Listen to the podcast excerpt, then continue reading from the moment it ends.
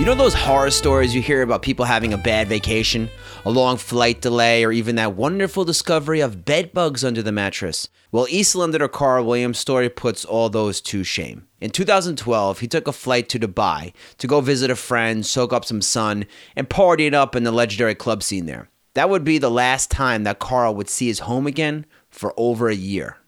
Accused of a crime he didn't commit, Carl was tortured by the police in Dubai and imprisoned in Port Rashid Detention Center, commonly referred to by former inmates as hell on earth. There, the guards don't run the prisons, the inmates do. Surrounded by murderers, rapists, and the Russian mob, Carl and his friends somehow managed to survive the ordeal and were finally pardoned by Dubai's president in 2013. After talking with Carl, it struck me how positive he remains about the whole experience.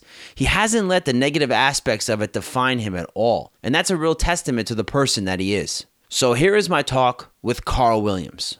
Did you get on one of those Nat Geo Locked Up Abroad specials yet? no, no, no, I haven't actually. It's just something that I wanted to kind of stay away from because obviously, like, yeah, it's all cool to do them sort of things, but I just feel like that'd be just cheapening and just selling out just for a bit of money. That, that, that's that's why most of them really do it. Do you know what I mean? Obviously, like I had all these TV shows and everyone trying to like offer me loads of money for my story and all that sort of stuff, and I was just like, I went through something. I didn't go through it to come out and sell a story and, and, and to make money. So, uh, like I, I had to really sit down and think to myself how can I actually help people from this and how can I make sure that nobody else goes through what I went through? So I used to go down to like the Houses of Commons quite a bit and, and, and give talks to the, the foreign consulate office and, and actually help them to better their service around the world. Because there was little parts to my case where if we had the correct help from the British embassy in Dubai, then we wouldn't have not necessarily gone through what we went through, but it wouldn't have taken so long for it to come to light and all of these things would have stopped some of the psychological damage that was done to me more than anything I was I just thought to myself, right, how can I actually help people? And the only way that me and um, my lawyer at, at Reprieve, Kate, kind of thought of was to do a book. Um, it was to do a book and to do a charity, but I didn't realize how much work it actually takes to write a book. What's the title of your book? Killing Time. And it's about Carl's crazy situation. So he went to Dubai with friends. A friend had moved there, right? There's a large mm-hmm. expat Brit community that lives in Dubai. There's over 100,000 Brits. It's a beautiful place. It's got a lot of beaches. It's got a lot of sun.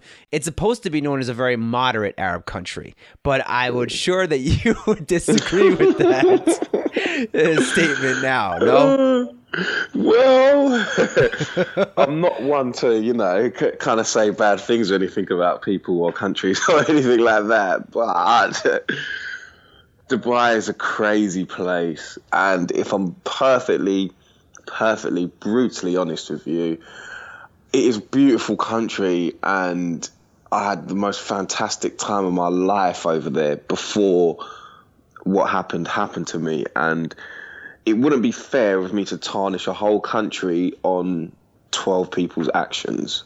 For the rest of the the Arab nation, people that I met from there, from all different places in the world, and I had so many fantastic experiences, and it was just that small handful of people destroyed my my um, outlook on that whole country, and I and, and I wouldn't I wouldn't want other people to do the same. Do you know what I mean? Right. Would you ever go back? Ah, uh, it's it's. You know, this is the most difficult question I've ever been asked, right?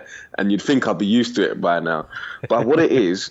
It's like in my heart, I'm like, I'd love to go back there. Like, I'd love to, like, honestly, I would love to.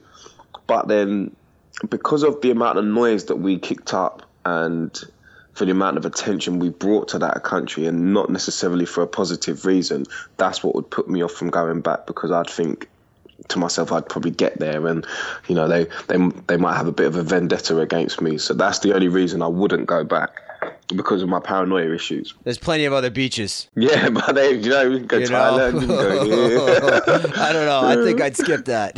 yeah, definitely. Would you fly Emirates anymore? Would you fly like any of those Gulf carriers or? Uh, they would transit through there, I would assume. If you were having to take Emirates to say Thailand or, or something like that, or in Asia, mm. you would have to probably go through Dubai. Would you feel comfortable with that? I don't think I'd actually be allowed to do that more than. Really? Oh, are you barred from the country? Yeah, so, so basically they gave us a sentence of four years of deportation. Um, so that's why as soon as it came to Ramadan, the Sheikh issued out a set of pardons, which I'm overly thankful for. And uh, it turns out our name was obviously on that list. But part of the conditions is I think you're not allowed back in the country for like for the rest of your sentence. So for like another four years or so. At all, even in transit. Even in transit, I, I, I don't quote me on that, but I'm near enough 100% sure like you're not allowed to step foot anywhere near their country or, or anything like that. You know what? It's not worth it. I would pay, not, I would pay a couple hundred more euros, you know, go around the motherfucking world than ever go through Dubai again after what you Oh, went no. through. So let me get into this. So a friend of Carl's moved to Dubai to work, and this was in 2012, right, Carl? Yep. So you and a buddy, another friend, were, went to fly to visit him. You went shopping one day Yep. and you rented a car. You came Mm-hmm. back to the car with the bags of, from what you bought, and you realized that there was another bag in the car. Mm-hmm. You then called the rental car company, and you said, "Hey, there's another bag in here. Wha what is going on? We don't know." Did you look in the bag? Yeah, so when we saw that there was an extra bag, we obviously opened the bag and we're like, right, what's this? Sort of thing. Um, had a look inside and there's loads of like silver glossy packages. So you couldn't even see inside the package as to what it was, but there was just loads and loads and loads of them. And um, obviously we read the writing on the front and it was like atomic blast, not for human consumption, legal in Britain, and it had loads of different things on it. So we were just like, right, like what's this? It didn't actually really explain what it was. So when we called them back, The rental car company. yeah. So when we called them back and said, look, hey, like we found all this stuff in the car, the guy's like, oh, it's nothing, don't worry, man. It's just dokha. Um, dokha is Arabic tobacco. So we said to him, oh, so what should we do about the, the bag in the car? Did, did someone previous, um, the, the previous owner of the car leave it in there? And he says to me, oh, yeah, yeah, no problem. When you bring the car back, just leave the bag in the car and we'll take it then. So we were just like, okay, fine.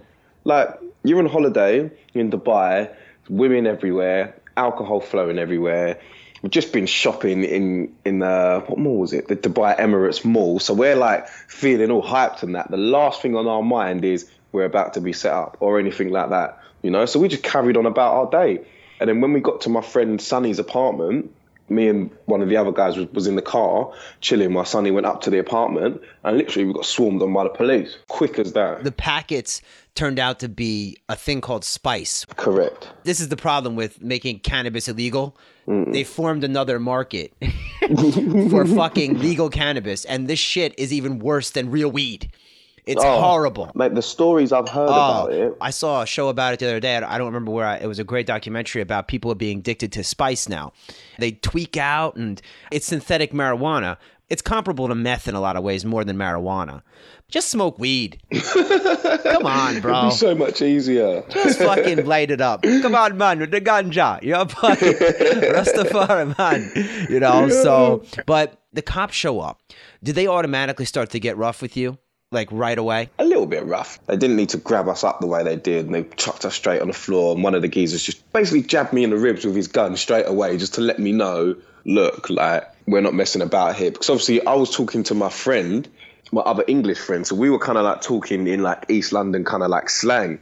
And so like he was like, yo, like like wagwan, and I'm like, bruv, I don't have a Scooby, what's going on? Which means basically I don't Yeah, I don't have a clue. yeah. So then he was like, oh, like can we duck from this one? And I'm like, nah, we can't duck from this. Duck means run. Do you know what I mean? I was like, nah, like we can't run here, mate. Like because at first we thought we was just being robbed. Right. You had know? no idea they were We- police officers. Yeah, we, we didn't even have a clue. We just thought, 'cause obviously we're driving around in a brand new, B, I think it's a BMW M3 convertible. What? Like, I don't know anything about. I don't drive. I don't know anything about cars, right? But it was fresh. this thing looked like a fresh spaceship, like fit to go to Mars. So at first, I was just thinking we're being robbed. So we had loads of shopping bags, passports with us. You know, you hear stories of people like getting kidnapped for their passports and all this. So that's that's why And the police, thought, they weren't dressed in uniforms. no, they were. They didn't even come over and say Dubai police. Did nothing like that. They just come over, pulled us out of the car, gun jabbed in the ribs, and then he was like, "I'm a police officer." and I was like, phew. I, I, I was actually like, wow, I think my life might be okay. Yeah. But if, if only you knew. oh no, if if I knew. if you would have known what would have happened the next year of your life. Oh. You would have just tried to make it to the airport as quickly as, or the embassy as quickly as possible. Definitely. Well, actually, no. If I'm honest with you, go, going on my experiences with the with the embassy, I don't think I'll be. I don't think going there would be good either. Right to the airport. Straight to the airport. All right. So then they drive you back to your hotel. Now, before they took us back to the hotel, um, they drove us out to the desert and that's where the first part of the torture really started. And if I'm honest with you, that's probably the scariest part. And well, the whole time were you thinking this has got to be some kind of misunderstanding? Mm-hmm. And the thing is, I'd, I'd, I'd be explaining to the police officers like, look, like we're tourists, like we've done nothing wrong. Like we don't mind taking you to our apartment. We'll take you anywhere where you want to go. Like we'll comply however we can. Like because we haven't actually done anything wrong. And the guys would just look at me and just laugh and go, "Don't worry, like you'll tell us the truth soon. Don't worry." Whoa, whoa. Mm. So, and how many were there? Police? Uh, I'd say in between nine and twelve. So there was a lot of people there. This was a sting. You think you were set up? I personally think I was set up, but where I can't prove it and I don't know where and who and how, it's hard to say. Yeah, I was set up and pinpoint it because you can't. That's do you know what I mean? Just the way that things happened, it was just too weird. Like now, like hindsight's a, an amazing thing, and and it's just like now when I look back on it all, I'm just like, you know what? There's so many points in which if I'd have been thinking with a paranoid mind, then I wouldn't have. I would have been like, no, I'm not getting back in that car with that bag in it. No, you you need to come and get the bag now. Do you know? Yeah. Where they were just just so relaxed and just so calm. Like, oh yes, nothing. You know, local tobacco, dokha. We was like, okay, sweet, no problem. But now I'd have been like, no, come and get this bag, take the car back. So they drive you out to the desert, and then um, I was immediately pulled out of the car, and that's when they started to, at first, just slap me like really, really, really hard. I don't know what it is about with um, Arabs and slapping. It's just really strange. but like, that's their shit, huh? yeah, like, that is their thing. Do you know what I mean? What? So, so like the, these guys just started slapping the life out of me. Like all of them, or a couple of them? Just a few of them, just just like three or four of them, taking it in turns. And then they'd and then they'd like do the window down on my friend Sonny's car and show me the taser and then close the window and you can hear him going ah you can hear him screaming and you can hear the taser going off and then they then they then they quickly jab him in in, in the ribs with, with it's like a taser slash electronic cattle prod sort of thing. And then and then they'd keep doing that to him and they and they're like the whole time they're saying to me go into your phone call some other drug dealers and arrange for them to buy some space they called it at the time. And I said to him mate if you look through my phone book you're going to find nothing but English friends that don't live in this country. I don't know any mom. drug dealers here. yeah, like my mom, like my brothers. I said to him, look, I don't know anyone that lives in this country. Like I'm nothing to do with drugs or anything like that. Like, and he was like, okay, we'll give you a number. You call this guy and you arrange to make a deal. I said, I'm not a snitch. And I said, I'm not going to be calling random drug dealers in Dubai arranging to buy drugs for you to set them up for me to have to go prison and end up getting what? killed by them. That's I said, no way. Right. So obviously, when we started to say no and that we don't know anything about anything, they just seemed to they they thought we were lying. So hence why the torture was so extreme. Um, so then once we'd once we'd been tortured in the desert, they then took us back to our hotel room, and this is where eight police officers jumped on me in a room and just literally started battering me, like from all angles, just battering me. Um, they they put towels over my head started tasing me on the inside of my thighs, leave, leading up to my groin area.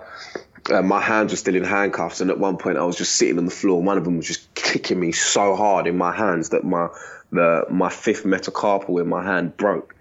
Um, like it, it, it was just relentless. It, honestly, like it just wouldn't stop. And you heard your friends in the background screaming too. Were they being tortured as well? Well, the thing is, though, right? One of my friends had a panic attack, and the other one of my friends very cleverly jumped up and said, "Oh, you know, uh, I suffer from diabetes, so you have to go easy on me," which they did. And then obviously my friend that my friend that had the panic attack, so they just got scared and was like, "All right, so what's going to be your problem then?" Black guy, and I was like, well, Oh, um, uh, hi, hi, my name's Carl. I'm from East London. Please don't torture me. that kind of thing. your, boy, your boys use the best excuses. yeah, they'd use all the excuses, and I was just like, oh, great. fuck. So they just went to town on me. Oh. So then obviously I can hear my friends going, Carl, are you okay? Like screaming, and I'm obviously like, ah. Now I can look back on it and not really laugh about it, but do you know what I mean? I, I can really just Yeah, I think you have to because Yeah. there's it's just so it's so mental when you're in this situation. I mean, you're there to relax, you're on a vacation, and all of a sudden you're being electrocuted in your groin by eight to twelve police mm-hmm. officers who you think are police officers trying to coerce you into setting someone up for a crime that you have nothing to do with. It's a nightmare. Yeah, I understand it. I'm, I'm but I'm Irish American. I laugh at funerals. I that's that's just what I do, you know. So yeah, I doesn't like matter I'm- I might yeah. come to one with you. Yeah. Everybody processes things differently. Yeah. And I'm sure you've been through therapy, no question. Yeah, well, but basically, there's, there's actually a funny story about that. So basically, when I came out, um, I was basically just very strange. I couldn't quite put my finger on it. I've always been a very headstrong person, and I'm, I'm a mind over matter guy. Um, so when I came out, I was like, I'd be asleep and I'd wake up screaming, shouting, and crying. My missus used to just be like, "What? Like, what happened to you in there? Like, you know, did did anything more happen?" And I was like, "No, like nothing, nothing happened like that." Um, Oh, you mean like rape or something? yeah, like rape and all that sort of stuff. And I was like, no, like n- nothing, nothing like that happened. But so it just really affected me, and I, and I felt like I was just angry. Nah, I couldn't put my finger on it and be like, I'm angry at this, or I, I just, I, I almost felt like the world owed me. Do you know what I mean? And so the charity that actually helped us to, to get us out of jail put me in contact with a charity called the Helen Bamber Foundation, and I have to thank them like so much for all the work they've done with me. So basically, I I'd done like a six month assessment. Now, at the end of the six month assessment, the woman said to me, "You've got like anxiety problems, post traumatic stress disorder, depression. Just li- li- like literally, the list was just ridiculous. They're they're the three things that I know that everyone will know. If the woman then said to me, "Right, we want to prescribe you this amount of medication, and then here's your treatment plan." So I looked at all of these things, right? I looked at the list which said I'm crazy and I'm split personality and this and that and Jesus. that. Then then I looked at the medication and I was like, okay, so now they need to sedate me for it. And then I looked at this other list, which was like they wanted to do like shock therapy or whatever it's called, lo- loads of different types of therapy. And then what I then done was I walked out of that place and I just stood. uh, It's, I- it was it's in a place called Camden, which is quite cool and trendy. You know, like loads of hippies around and all that sort of Yeah. stuff. Man buns. They love the man bun. Yeah, like li- literally, buns. like if, if I was just in Camden and I was just like, I think I can beat this. So I've got my light around my pocket, set all the bits of paper on fire right outside the office, and I just watched it all burn. And then since then, I've never been back there. I never went. I, I, I, I never done the treatment plan. I didn't take the the medication. I just dealt with it in my own way, and I just thought to myself, right, this thing is not gonna break me, and I wanna I wanna show people that. Do you know what? As humans, like we're so much stronger than what we actually believe we are, and that's how I kind of dealt with it by talking about it all the time and just always being in that situation, always having to replay it in my head over and over and over and over again to now to the point where I laugh at it and I have to. If, if I was to see any of those police officers, I'd hug them and kiss them and say, Do you know what? Thank you because you made me a man and you made me stronger.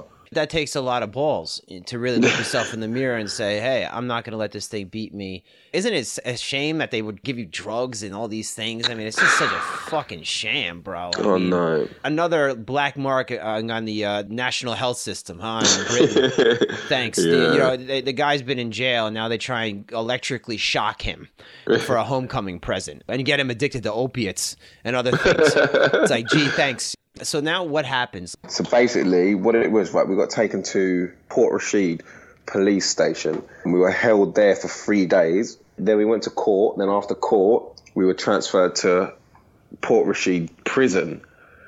Okay, and it was what I mean. It was roasting hot outside, like so hot you drop an egg on the floor and you cook it. But luckily, we had air conditioning on the inside. But this is where it gets really bad, right? Because it's either boiling hot outside or freezing cold inside to the point where if you go outside with a chocolate bar in your pocket, it will melt. And then when you come back inside, if you put that chocolate bar underneath your bed, it will freeze up again and go and go solid. That's how cold it is. So they put you in front of a judge. How, how were you processed when you're arrested in Dubai? I still don't even know because the whole thing was in oh Arabic. That's so fucked up. They didn't have a translator there at all for you or anything. Like, no, no, we had a translator once, and that was when we went to see the general prosecutor. But when you're in court and all of that, bro, you're just standing there, and all you're hearing is, and you're just standing there, and then someone will just go, "Yalla, go, go, go," and you have to go. That's it. You don't actually have a clue. You don't get asked any questions. Nothing. Your lawyers do the speaking, and the judges and all that. They do all the talking. Did your lawyers talk to you at all? Did they say like, "Hey, this is the charges. This is what's going to happen"? Well, basically, the British embassy turned up and said to us, "You're you're being charged with drug trafficking," and we were like, "But how?" we weren't found near any airports. We'd been in the country for four days. That like like like how like how and then she was like, "Well, you know, you could get 25 years of the death penalty." And I was like, "How? Oh like, what have I done?" And then um, by the time like we got round to going to court, which was almost a year later, the charges were dropped to possession and use. So this is this is what's weird about this whole possession and use charge. When they gave us our drug test, me and my friend had smoked cannabis literally two days before. No, the day before we'd got into Dubai. So we're at the airport because the flight took it was an overnight flight or whatever. So it's technically the day before. We'd smoked a fat joint before we got there. so I know this skunk stuff's going to be in my system, right? it, like literally. So when we come to getting arrested and doing a drug test, the the police officer says to me, "Have you done any drugs?" So obviously I've said no the police officer says to my friend Grant, "Have you done any drugs?" And he says, "Yeah, I smoked cannabis two days ago in my own country." The man was like, "Okay." So when our drug test came back, mine came back with spice, and Grant's came back with spice and cannabis. But I was like, "Hold on." Number one, I haven't smoked any spice, but I smoked a joint with him. so, so there's no way on God's earth that that's not going to be in my system. So that's when I knew everything was just all a lie. Yeah, they planted it on you. Everything was a lie. Even down to the search warrants, which they supposedly had to actually search us, they were fake search warrants. The judge hadn't, the and the prosecutor or whoever hadn't authorized these search warrants. Like everything was fake. Did they make you sign anything? Yeah, they they made us sign these dodgy statements that were all in Arabic. They'd ask us questions like, let's say um, I, I was sitting there with the translator and the prosecutor would ask the translator a question, I'd reply with like a 15 sentence word, and the uh, the translator would just go, and I'm oh. like, hold on, I've just reeled off an essay to you, and you've just gone. I read somewhere they made you confess to being Pablo Escobar's son. no. Is that right? No, no basically, right. Um, I, I can't even remember how. That's so ridiculous. no one's asked me this for like at least a couple years now. It's completely simple. But something silly like one of my friends said something like, "Who do you think? Who do you think I am, Pablo Escobar's son?" And the guy went, "Yes." And so then my mate was like, "Ah, oh, whatever." Like this is something crazy like that. So they actually wrote that down. That's the extent to which like they were leading these guys. Imagine this just eight hours before you're shopping, you're at a mall, you're having a mm-hmm. good time. Then all of a sudden, suddenly you're being driven out to the desert, being tasered. The embassy's telling you you could serve 25 years to life. I would have maybe lost it. How did you keep calm? Sleep, sleep. You just sleep. You like literally. I slept away the days. Like honestly, like, that that was the only thing I could do. Sleeping and then arguing with people. That was like my highlight. Because after a while, you just get bored. You know and the first prison that we were in, it was like literally hell. It was overcrowded. It was dirty. Yeah, the food was horrible. Like at one point, I I, basically had to I survived off like three pieces of bread a day for about a month, month and a half, two months because the the rice had peanuts in it, and I was allergic to peanuts. What's crazy is right is because if you I don't know if you've had a chance to read my book or anything, but it basically explains how I managed to rise to power in in a Dubai prison because it's illegal to smoke cigarettes inside the jail. And the cigarette trade is probably the biggest trade going in jail. It cost approximately £20 for one cigarette. So obviously we're not rich. so when I was when I was going to the hospital to to go and get um, my my hand fixed, I'd get people from inside the jail. I'd get them to call their family members and come and meet me inside the inside the toilets in in the hospital with loads of this Arabic tobacco, which was actually called dokha, that I actually finally got to see, right? Uh-huh. And this this tobacco is legal. It's literally just pure tobacco. It gives you like head rush for like a second or two. So I used to get people to come and meet me in the toilets with like massive bags of it, and I'd put it in my balls and sneak it back into the jail. So when I started to do this, all of the like local gangsters and and all all the rich gangsters were like, hey, like how's this British guy always got stuff that he's smoking and it never runs out? He doesn't buy from us anymore. So they pulled me to one side and was just like, Are you smuggling in stuff back into the jail? And I was like, Yeah, I am. And they were like, Why didn't you tell us? And I was like, Well, I didn't want to step on anyone's toes and I just thought I'd keep it quiet. That way I avoid trouble and all that sort of stuff. So obviously by this time I'd obviously made loads of friends in the jail and people knew me and, and whatnot. So they were just like, look, like we can actually help you out and make you make your journey smoother. I was like, what do you mean? He was like, well, for a start, he was like, why don't you come move into my cell? And I was just like, oh, I don't know about that. Ah. This is like some ah. some big black guy, like massive. But he was like the foreman of the whole jail because the jail's run by prisoners. It's not run by the guards. So he was like, look, move into my cell. Was like, I'll help you I can point out which guards are crooked so you can pay them so that when you come back into the prison, you know your parcel's 100% coming through. They'll smuggle you in phones. You know, we can get extra food at night time like Pizza Hut and all this sort of stuff. And I was just like, at first, I was just like, mm, let me just, yeah, you know, let me just feel it out for a little bit. Like, I'll, I'll still do what I do. I'll still use your guards, and you know, when, when my parcels come through, you know, I'll give you guys big chunks and all that. So I was doing that for a little while, and I used to get called in, into their into like the main gangster cell at night times, and they'd be sitting there eating. Is it Hardee's? Oh yeah, it's like a, a hamburger joint, like fast yeah, food. Think, right, right, right. It's, yeah, yeah, it's like a McDonald's. So, yeah, yeah, yeah. Yeah, so like they'd be sitting there eating Hardee's some nights, and then other nights they'd be sitting there eating salmon and ribs and all this sort of stuff. Holy and I'm shit. like, wow, yeah. And and they used to just come and they, they used to just quickly they used to come to my cell and be like, yo, come, come, come, come, come. So obviously when I used to go and eat with them, I take loads of food back for all my boys as well. So when they saw me doing that, they were like, you know what, this guy, he, like he's something else. Because most people would have just gone there and just been like, and just munched everything. But I'd only have like a really small piece so that I could take loads back for, for obviously Grant and oh, Sonny. that's a nice guy, bro. So so you yeah. were like so you were like to this big huge black gangster guy who's showing you the promised land, who's gonna help you out. You're like, so let me get this straight. You're gonna give me Hardee's and I can hang out with you and basically mm-hmm. be protected of you from all the other crazy mm-hmm. psychos that are running around here, and I don't have to suck your dick. Yep. and, Perfect. And give up my butt. I guess it's a win-win. Yeah, it was literally a win-win, and it, and it was it was weird, right? Because the the reason I knew this guy is because I lived in Dubai like a year or so before that for oh, a year, right? Okay. And imagine I got into a fight in a nightclub once, and basically I got jumped by like eight Arabs in a nightclub, okay? But they didn't even beat me up or anything like that because I just moved out of the way. I was so drunk I didn't even realize myself. But I was like waiting outside because I was angry that I'd been jumped by eight Arabs. So I'm waiting outside the nightclub now, like hiding around the corner, thinking. Right, this was a year before. This is a year before the incident. Okay. Yes. So I was thinking, whenever when when these guys come out, I'm going to go straight back to them and we're going to do it properly. But I was standing outside and I just started laughing to myself and I just thought, I'm so pissed right now. I don't even know what these guys look like. So they'd obviously seen me on the CCTV standing outside the club laughing, thinking I'm crazy. Yeah. so the guy had come up to me and said, Hey man, like you're crazy. Like we, we, we were watching you. And I explained to him, no, I was actually laughing because I couldn't remember what they looked like. Me and the guy got talking. It was like, come back inside, come have a drink, whatever. And it turns out that it's that guy. He he was the foreman of the jail. Whoa. Oh, so he Imagine got arrested. That. Wait, was he a guard or no? He was like he was an inmate. Yeah, yeah, yeah, yeah, yeah. He, he was an inmate, so he got arrested for something.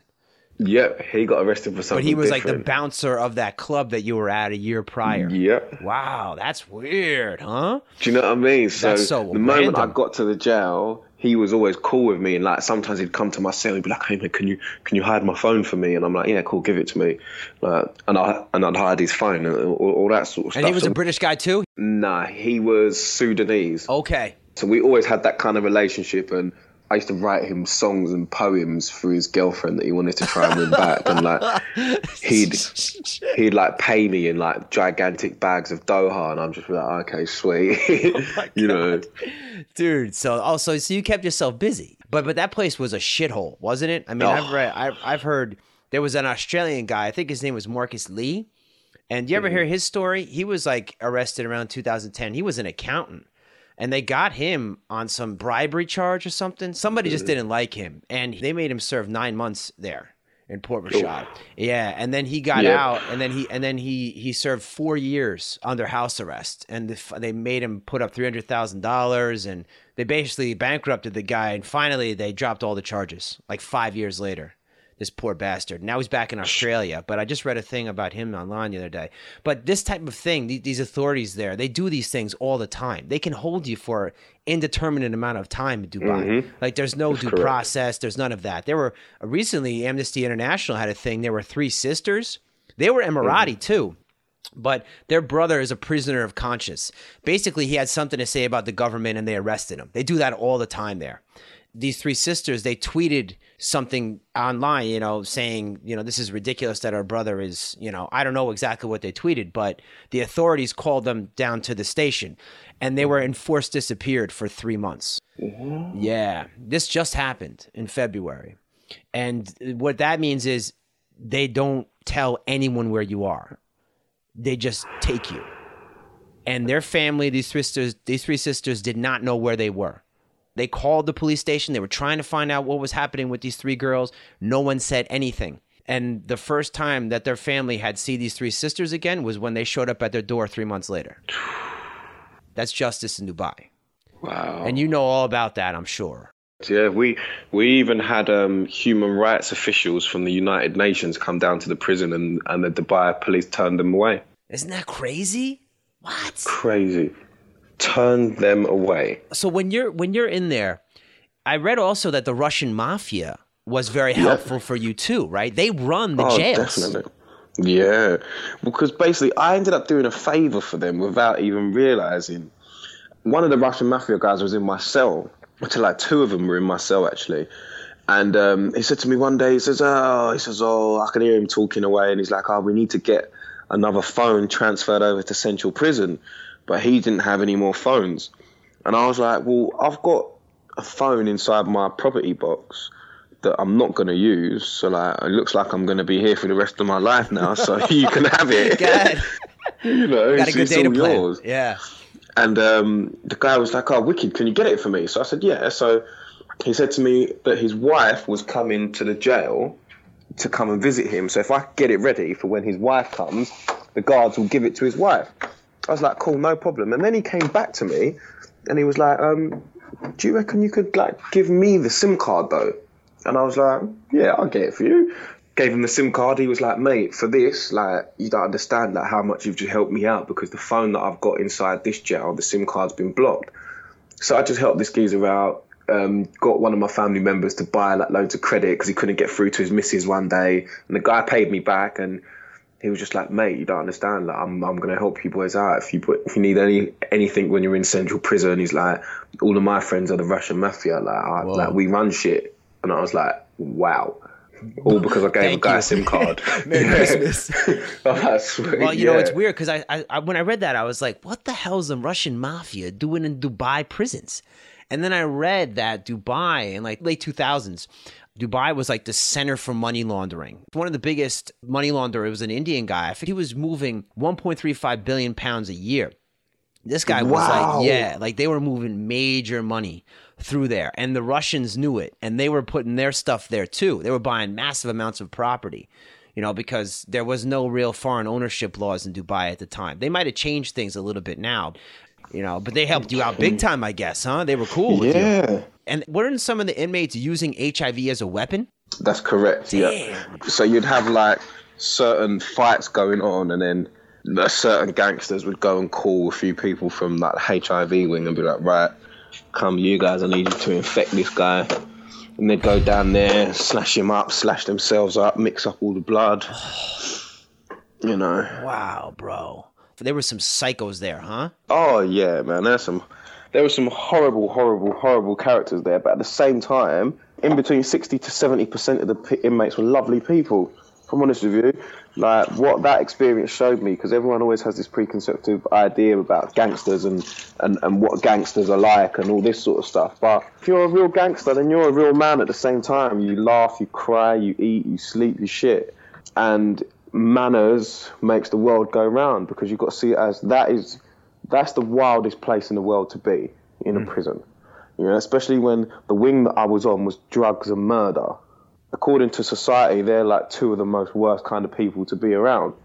So I found that just being polite with people and just laughing and joking with people, that's what really got me in there with so many people because I wasn't I wasn't afraid to, to, to talk to people or if I woke up in the morning and I, and I was up early like a lot of the Russian mafias they used to go gym in the mornings. Or it's not really gym. They use like water bottles filled with sand. And they'd go really early in the morning. So when I'm getting up in the morning to go for a run I'd see them. But it's just common courtesy. Hi how you doing? Good morning just a bit of manners and common courtesy, and that's what people really respect. When did you hear that Prime Minister David Cameron had talked to the president of Dubai, the Sheikh Mohammed bin Rashid Al Al Maktoum? I think that's his name. Al Maktoum, yeah, that's it. Did you hear that when that he had um, spoke to him personally about your situation? Um, my brother was on Daybreak, which is a TV show over here. And then David Cameron was on the show the next day. And I have to thank everyone down at ITV Daybreak because they literally just asked him live on TV. So what are you going to do about the three British guys that have been tortured in Dubai? And you can see his face twitch a little bit, you know.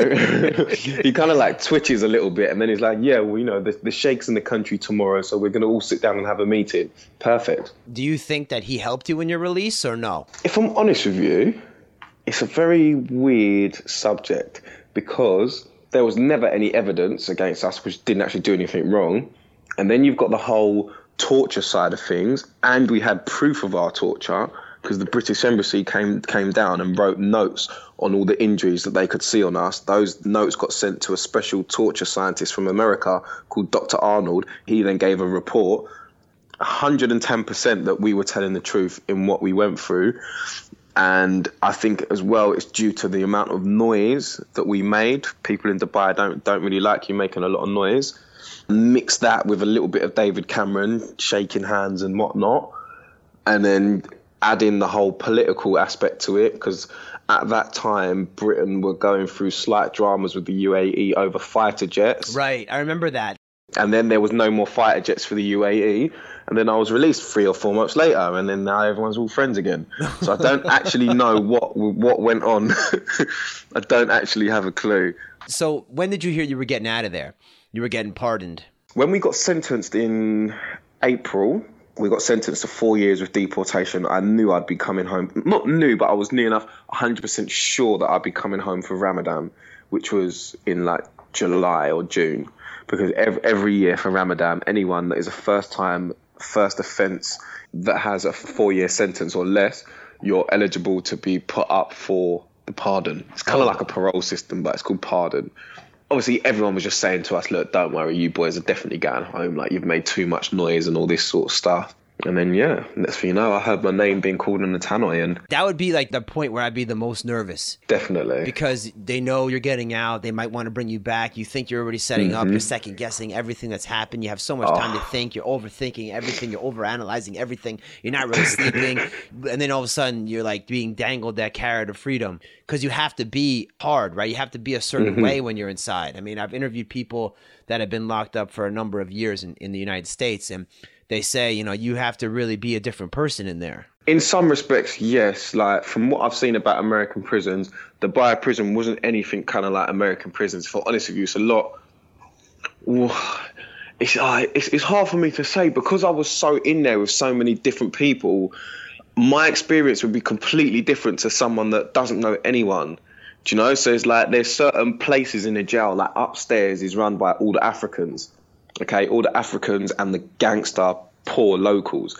So to anyone normal, you can't go up there. Like you don't. Like even when you go up there, it's all dark and like it's crazy. Like because you can almost hear like the lions roaring and all that sort of stuff. Do you know what I mean? really? Oh wow! So there was different Yeah, like- tiers and sections. Yeah, like you just don't go there. But I had me, should I say, me and my two friends, we had free roam of the whole jail.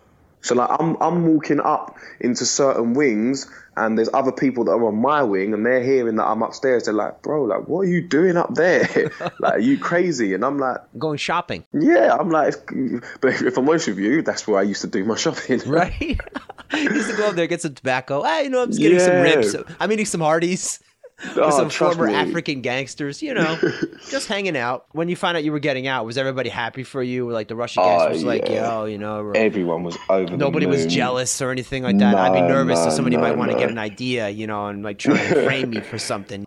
Help me stay. No one was jealous. There, there, there, there was this one Russian guy called Mice. He was like the biggest one out of all of them.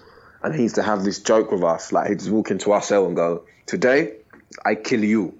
And then I kill your friend. And then he'd just walk off. And we just start pissing ourselves with laughter.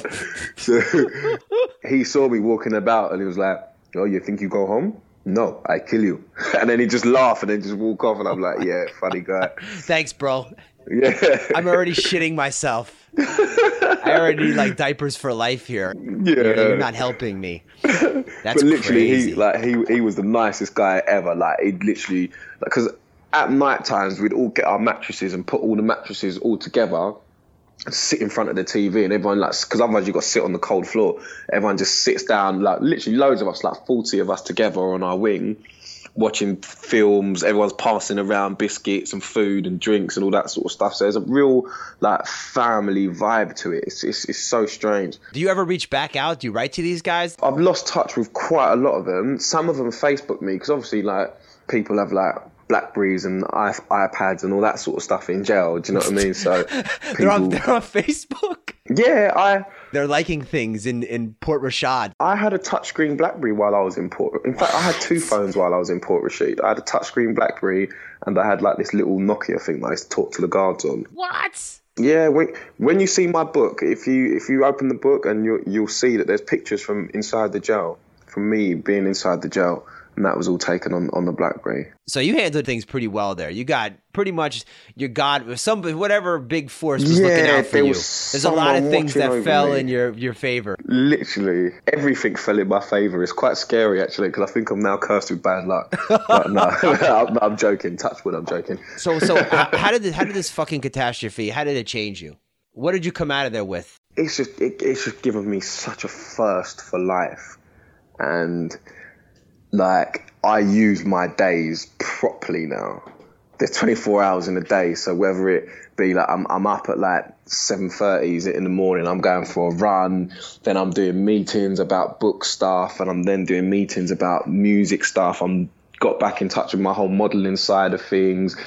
Like it's just made me get everything up and on the move and it's and yeah it's it's made me really appreciate my family and my friends like more than anything you know that's why like my, my daughter she's she's everything to me so all my time goes to her and then all of my business side of things And I think we'll stop right there. Jim's Vault is available on SoundCloud, on iTunes, on Spreaker, and on Stitcher. If you like this, please share with all your friends and family. I would greatly appreciate that. And also a comment and a rating on iTunes. For Jim from Jim's Vault, I greatly appreciate you guys for listening. Thanks again. Peace. You.